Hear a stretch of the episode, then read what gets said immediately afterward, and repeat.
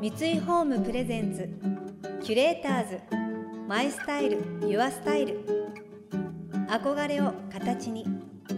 三井ホームの提供でお送りします。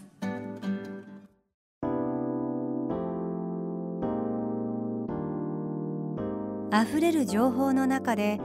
確かな審美眼を持つキュレーターたちがランデブー。今日のキュレーターズは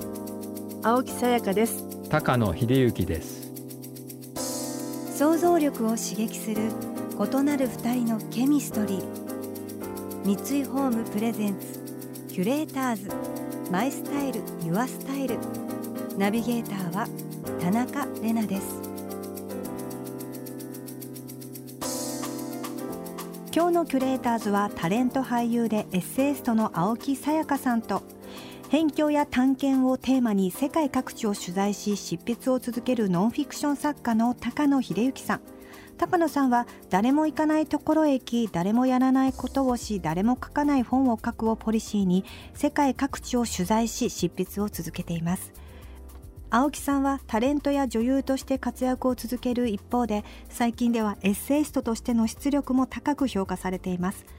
そんな青木さんの最新刊は50歳始まりの音しか聞こえない。50歳の等身大の自分を率直に綴った書き下ろしエッセイ集で一人の女性として悩みや葛藤が赤裸々に描かれています。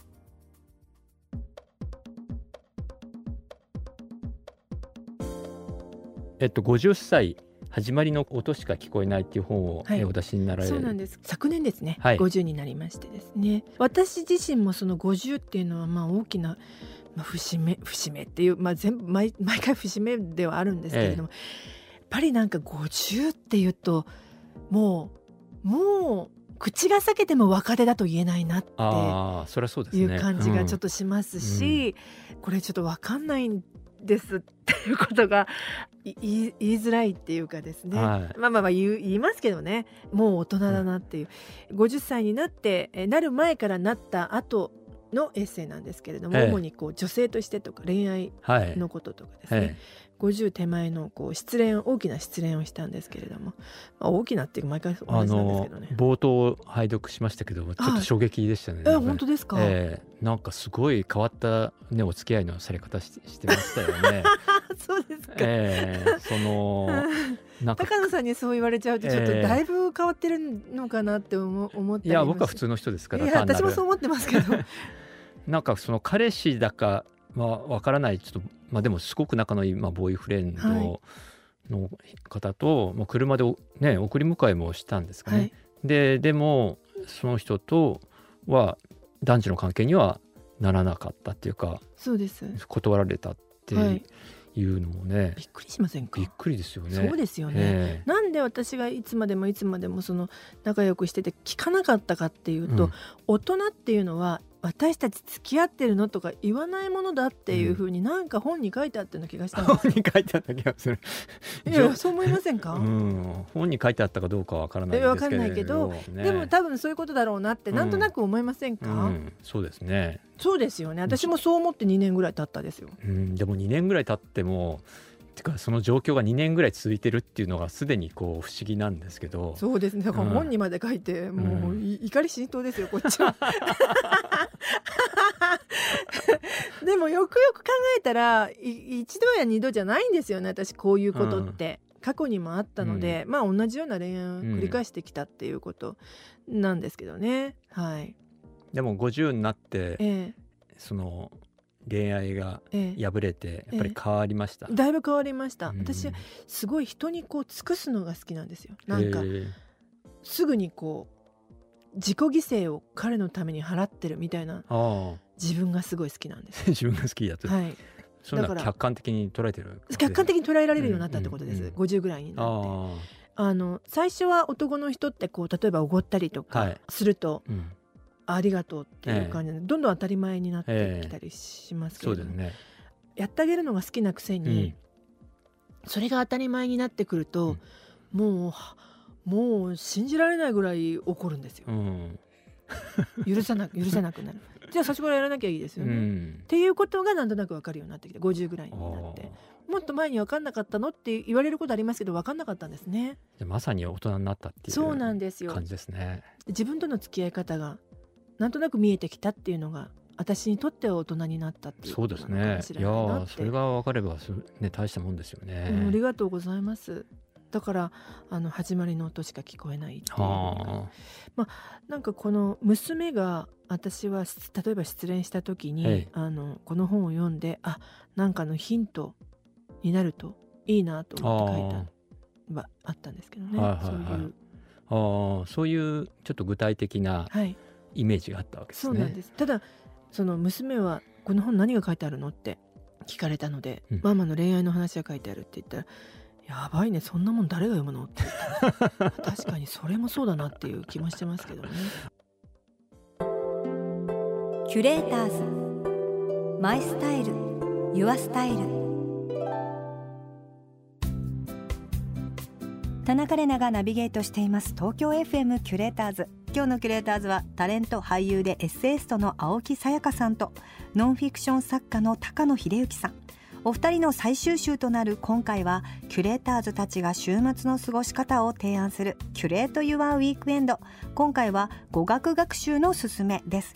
コンゴ、ソマリア、ブルキナファソ、イラクやミャンマーなど世界中の辺境への取材経験を持つ高野さんは語学の面白さに目覚め以後現地を訪れる際に必ずその言語を学んでいるほどの言語オタクなんです。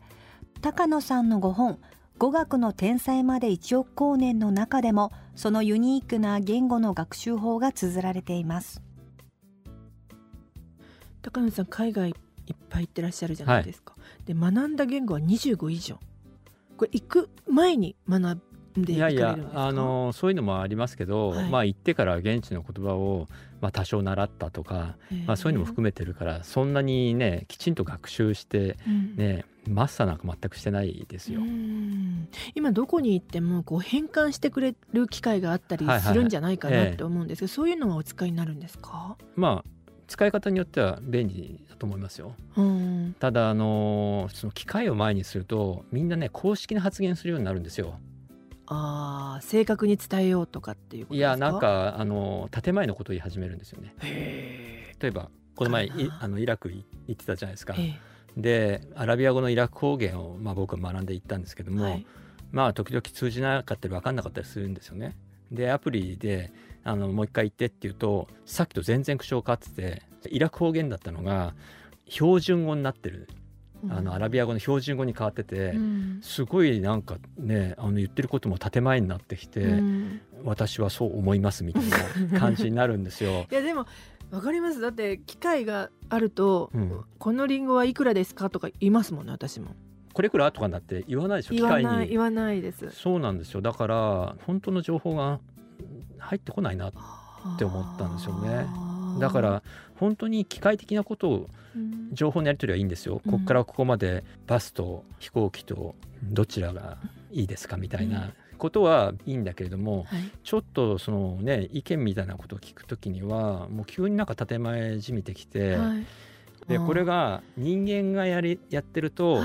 あんまり通じなくても全然開けなくて、むしろね通じないことがおかしくなってきて笑っちゃったりとかして、とかして悪くないんですよね。やっぱりそのその語学の役割は2つあって1つは情報を伝える。で語学のもう一つの役割っていうのは仲良くなることですよね。親しくなっていく。でコミュニケーションってそうじゃないですか。やっぱり仲良くなってこそ分かることもあるしそもそも仲良くなることが目的だったりするわけじゃないですか。すね、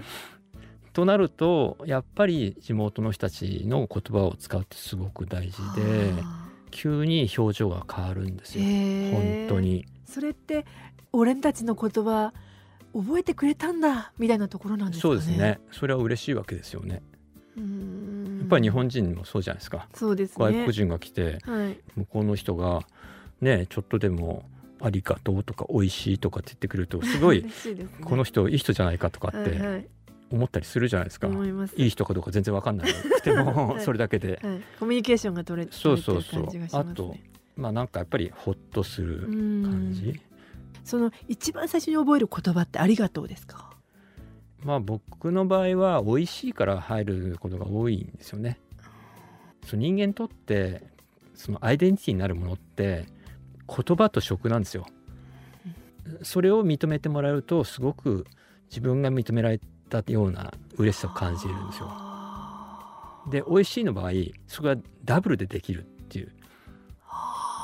要するに出してくれたものをいいと言ってそれをその言葉で言う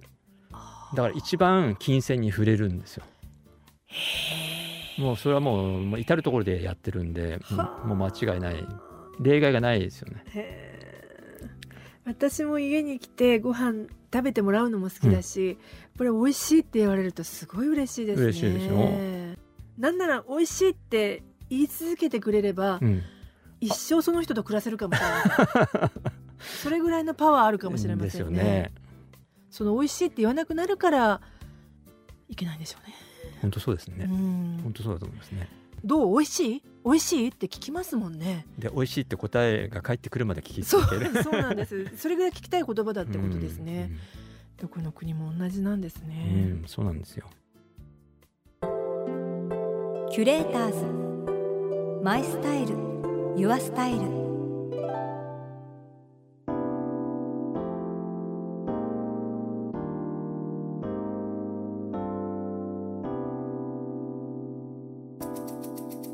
田中玲奈がナビゲートしてきました三井ホームプレゼンツキュレーターズマイスタイルユアスタイル。今日のキュレーターズはタレント俳優でエッセイストの青木さやかさんとノンフィクション作家の高野秀幸さんとのお話をお届けしました。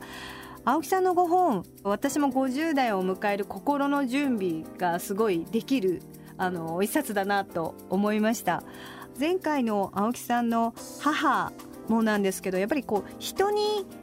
は言えないこう口にちょっと出せないようなちょっとこう心の闇というか少し恥ずかしいところこんなこと言っちゃいけないのかな思っちゃいけないのかなみたいなのをすごくこう正直に赤裸々とあの書いてくださるのでなんかそこにあ自分だけじゃなかったんだっていう共感であったりとかあ文字にして読むとちょっと面白いなってあ豊かだなとか思えたりとかするところがすごくなんか素敵だなと思うんですけども。あ50歳手前で失恋したらあこんな風にななるんだっていうところがちょっともし自分がっていうのをちょっと想像したりしてちょっとまた20代30代、まあの時の失恋のこう痛みとまた違う痛みなんだろうなっていうなんかすごくこうリアリティがあってですね現実味があって本当なんか心に残る一冊 ですね。青木さんによる50歳始まりの音しか聞こえないは世界文化社より発売中です。そして高野さん美味しいは世界共通。やはりコミュニケーション大切さを改めて知ることができたお話でしたね。今度世界に旅行に行く時は必ず現地の言葉で美味しいは学んでいきたいと思います。高野さんのご本語学の天才まで1億光年は守衛者インターナショナルより発売中です。この番組では感想やメッセージもお待ちしています。送ってくださった方には月替わりでプレゼントをご用意しています。今月はボディケアブランドクレイドのバスクレイです。アメリカ西海岸の砂漠地帯で採れ世界で最も古いとも言われる天然クレイ100%で作られ豊富なミネラルによる肌の修復効果やデトックス発汗作用を生かして肌悩みやアスリートの体調管理まで幅広く愛用されています。またインテリアライフスタイルなどあなたの暮らしをより上質にする情報はウェブマガジンストーリーズのエアリーライフに掲載しています。今月のリコメンドトピックは